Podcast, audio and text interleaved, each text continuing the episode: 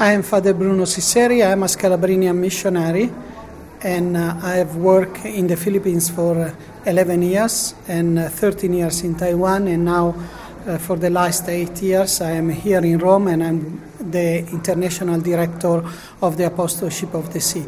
The Apostleship of the Sea is the Catholic ministry that takes pastoral care of the seafarers, fishers, and their family around the world.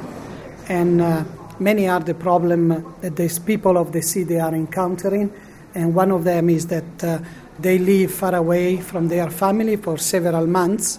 But when we talk about fishers, they stay away also several years from their family. They have to work long hours, sometimes 16, 18 hours a day, for a very small pay. Sometimes they get $100 a month. And I think none of us is willing to work for $3 a day or not even $3 a day. The thing is that uh, the fish that they are catching, they end up in our plates. And often when we go to the supermarket and we buy the cheapest things because it's more convenient for us, we don't realize that uh, uh, behind that uh, cheapest price there is slavery, there is trafficking of people, people that they are forced to work for many hours with a very little salary.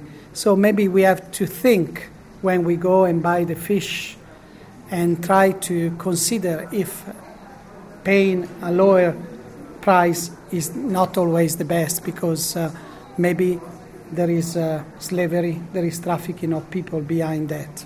But it's very difficult to get numbers, but uh, we can talk about uh, thousands and thousands of people, especially in uh, Southeast Asia.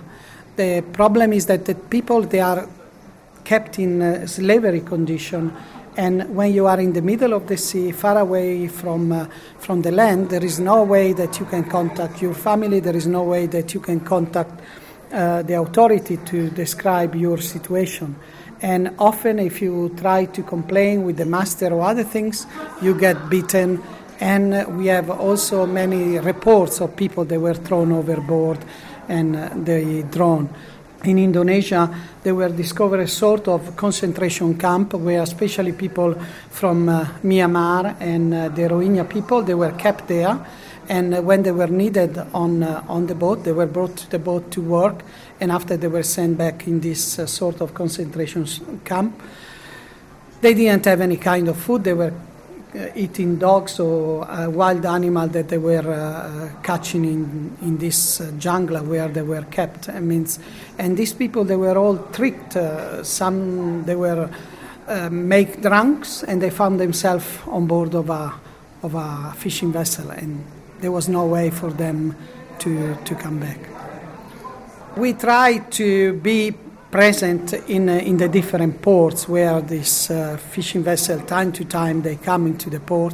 And so we try to be present with our chaplains there. We try to talk with these people. And uh, when there are really cases that uh, people they were not paid their salary and everything uh, we try to assist them to recover their their salary. Often these people they say, "Oh, I don't care if I don't get the salary or anything. I just want to go back to to my family." And so we help them to to get the money for the tickets to go back, even if they don't go back without any cents or anything. But one of them says, "At least I am still alive. I can go back to my family."